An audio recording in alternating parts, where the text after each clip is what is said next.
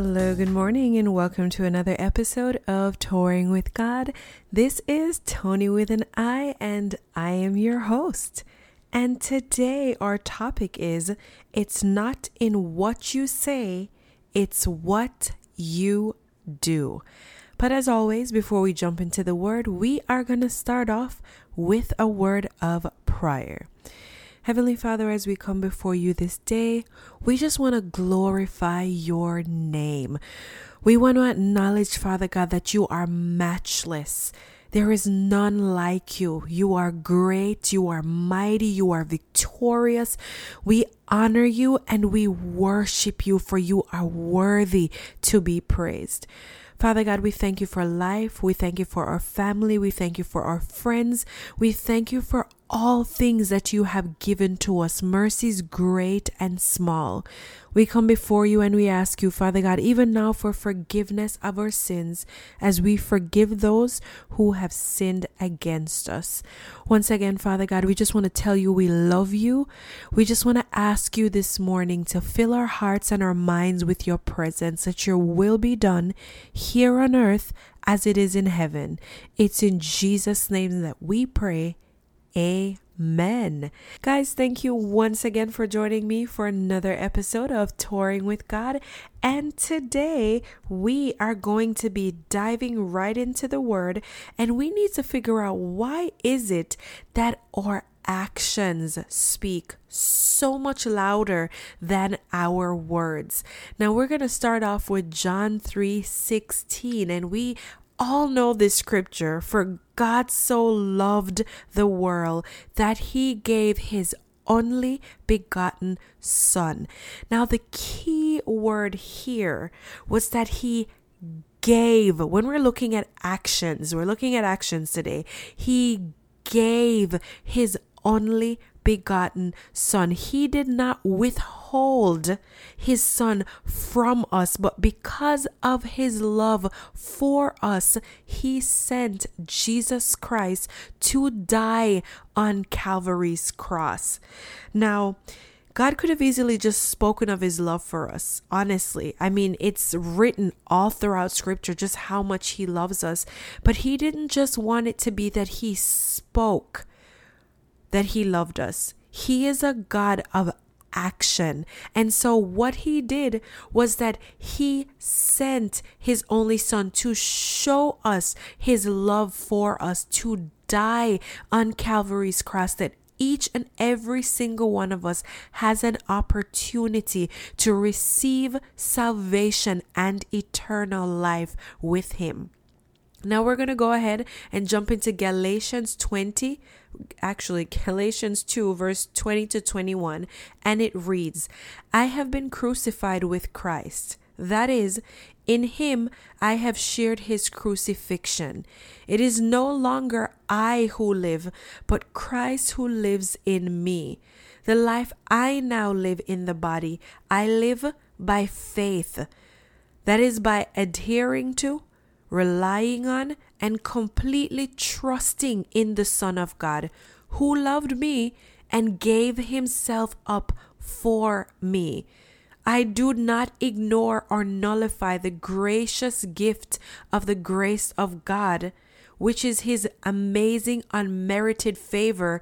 For if righteousness comes through observing the law, then Christ died needlessly, which simply means his suffering and death would have had no purpose whatsoever. Now, this scripture, what I love about this scripture, and I think this scripture is so powerful, it actually clearly states, we just read John 3:16 for God so loved the world and we understood from reading that that God did not just say he loved us, but he showed us his love for us by sending his son to die on Calvary's cross.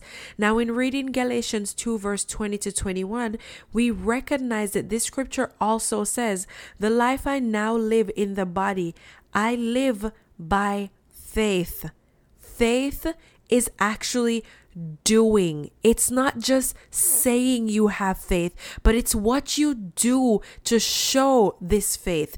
Now, what we do according to the scripture here is we adhere to, we rely on, and we completely trust in the Son of God who loved us so much that he gave himself up for us. That's Galatians 2, verse 20.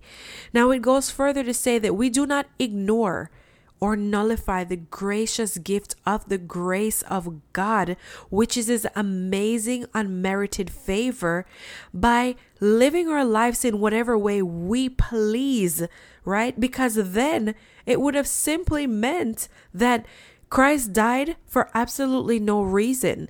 If we are living solely to obey the law or we are living our lives according to our own standards, then it simply meant that Christ died needlessly. But because we honor the sacrifice that was made on Calvary's cross for us, we do not just talk the talk, but we walk the walk. And so the way in which we live and our actions now become an example of who we are as the body of Christ. Now, a few years ago, and when I say a few years, I want to think it was probably uh, maybe five years or more ago, I had a dream about my aunt, and my aunt is no longer with us. Her soul rests in peace. And I had a dream, and in the dream, I remember she was cleaning the floor. Now, I'm from Jamaica. I probably said this a million times, but I'm from Jamaica. And when I was growing up, we had red floors, and those red floors you used to clean with a polish and a coconut brush. Now, if you know, you know, and if you don't know, well, I don't know, Google it. But literally, we used to clean the floors with a coconut brush and with red polish. Now, when you walk into this house, the floors were usually spick and span. I mean, it was almost like looking into a mirror how shiny these floors would get. And in my dream, my aunt was cleaning the floor. And she was cleaning the floor too. I mean, a degree that I cannot even explain. Like she was scrubbing and scrubbing, and the floor was already to perfection clean.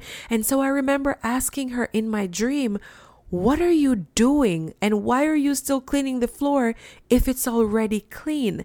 And her response, and I will never forget this, even though I wrote the dream down, this stands out in my mind so much because I think of this dream a lot. She literally said to me, Your life needs to be. Actually, she didn't say your life needs to be. She said, The floor in your house needs to be so clean that people can look from the outside and tell it is clean without ever having to come into your house. And when I woke up in the morning, and the dream was much longer because she taught me so many other lessons in the dream, but when I woke up in the morning and I thought about that, I recognized that she literally was not talking about just a floor, like a physical floor that is on the inside of your house, but your house, that representation is our body that temple that should belong to Christ once we've given our life to Him, and the light that should so shine from us, the actions that we do should be such an example of who He is that I should not have to open my mouth and tell you that Jesus Christ is my Lord and Savior. My action should be enough to shine that light that other people would know this girl has to be a daughter of Jesus Christ. She's a Christian. That is a woman of God. My actions should be an example of who I am without me having to tell you who I am. Now, I see this on TikTok and on Instagram a lot where it says, for example, tell me you're a Christian without telling me you're a Christian. And then you have to do something that shows that you are a Christian. Well, how about we not just do that for a TikTok or for Instagram, but how about we live our life like this every single day that we are showing that we are a Christian without actually saying that we are a Christian because that is what our lifestyle should look like. We should be models for the body of Christ, each and every single one of us, not just the pastor or the person in the public eye or the one standing on top of the pulpit, but each and every single one of us should live a life that shows who our Heavenly Father is and what it is that He is asking of us as the body of Christ. Now, Galatians 5, verse 16 says, But I say, walk habitually in the Holy Spirit. That is, seek Him and be responsive to His guidance. And then you will certainly not carry out the desires of the sinful nature which responds impulsively without regard for God and His precepts. Once again, walk habitually in the Holy Spirit. This is asking us, walking habitually in the Holy Spirit is an action. This is not something that we're just saying. We are doing this. We are moving. We're actively walking habitually in the Holy Spirit. And we do this by seeking Him and then being responsive to His guidance. Then, then you will certainly not carry out the desires of your sinful nature, which responds impulsively without regard for God and His precepts.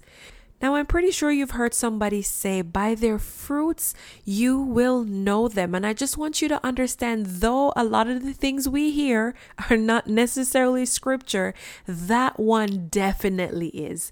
We're going to look at Matthew 7, and we're going to start off by reading verse 15 to 20.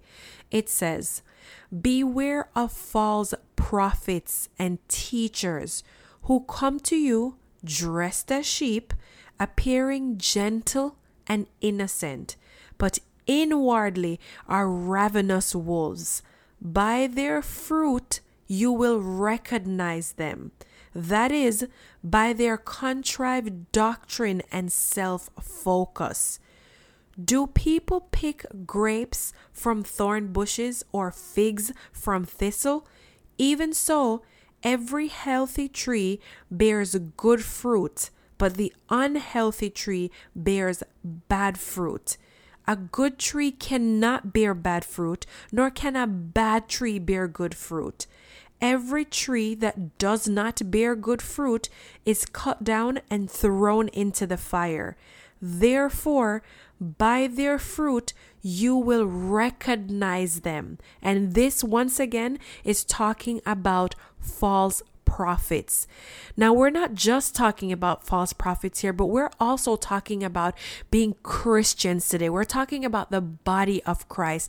And in the same way that we identify these false prophets, it is the same way people very often spot and recognize people who just say something but don't truly mean what they say for their action is completely different from the words that they speak. Now, the fruit of the Spirit is displayed in our actions and not just in our word. And we see here the scripture just said, By their fruit you will know them. Now, Galatians 5, verse 22 to 23 talks about the fruit of the Spirit. So we look for the fruit of the Spirit in the body of Christ. That is love, joy, peace, patience, kindness, goodness, faithfulness, gentleness, and self control. Against such things there is no law. In other words, when we display the fruit of the Spirit, not just saying we love, but showing we love, not just saying we have joy, but showing that we have joy, not just saying that we have patience or peace, but showing it. Very often we mix up what patience looks like. And if we look here at the Amplified Version, it breaks down patience to mean not the ability to wait, but how we act. Once again, the action that happens or occurs while we are waiting. We don't just say we are kind or we are faithful or we're gentle, but we display these very things in the way that we live our life. So when it says you will know them by their fruit, the way in which we act simply tells someone else whether or not we are children of the Most High God. And we are not doing these things solely to win the favor of man. So let me make that very clear. We're not displaying these things just so other people may think, oh, she's such a nice little Christian girl. But we're literally showing that the Spirit of God lives on the inside of us, He dwells there. And so, therefore, because of that, we now begin to bear these good fruit, which we just read about in Matthew 7. So we start to show here love, joy, peace, kindness, goodness, faithfulness, gentleness, and self control. We start demonstrating this and we don't just talk about them, but we start acting them out. Now, Pastor Bob from Calvary Chapel, which was my pastor a few years ago, he said something and he said it a couple of times and it's been stuck in my head ever since. And I don't seem to be able to get this out of my mind, but I think it's so powerful. He said a lot of people turn away from Christ either because they know a Christian or because they don't know a Christian. And I think that is so powerful. And for me, I always made it a vow to myself that I will do my best to always live my life, of course, to please my Heavenly Father, but to be an example of who He wants me to be as His daughter so that people will come to my Heavenly Father and not walk away from Him. I want my light to so shine that other people would see it and glorify my Father which is in heaven. And today, that is my encouragement for the person listening to the sound of my voice is to ensure that you do not be a hypocrite by saying one thing and doing something else, but by acting out the very thing that you are speaking when we encourage others according to the Word of God. Heavenly Father, as we come before you today, we just want to thank you, Father God, that you have already set it out for us in your word so clearly how it is that we are to live as your children. And we invite you, Holy Spirit, now to dwell on the inside of us, that our lives would be an example of how it is we are to continue to grow and teach each other and be representatives of the body of Jesus Christ. Right now, we ask you to cleanse us of all impurities and have your way in our life. We love you, we adore you, and we repent once more for every sin we have committed against you. It's in the name of Jesus Christ that we pray. Amen. Guys, thank you once again for joining me for another episode of Touring with God. This is Toni with an I, and I will see you next week, Tuesday at 9 a.m. Once again, I have a TikTok and I also have a Instagram. I almost forgot what you call it. I have a TikTok and an Instagram. They're both touring with God. And my email address is touringwithgod at gmail.com. If you have a question or you need a Bible, please feel free to go ahead and send me an email and I'll go ahead and I'll respond to you. Or maybe if you want me to talk about something in particular, please feel free to go ahead and email that to me as well. And I will see you next week, Tuesday at 9 a.m. Bye.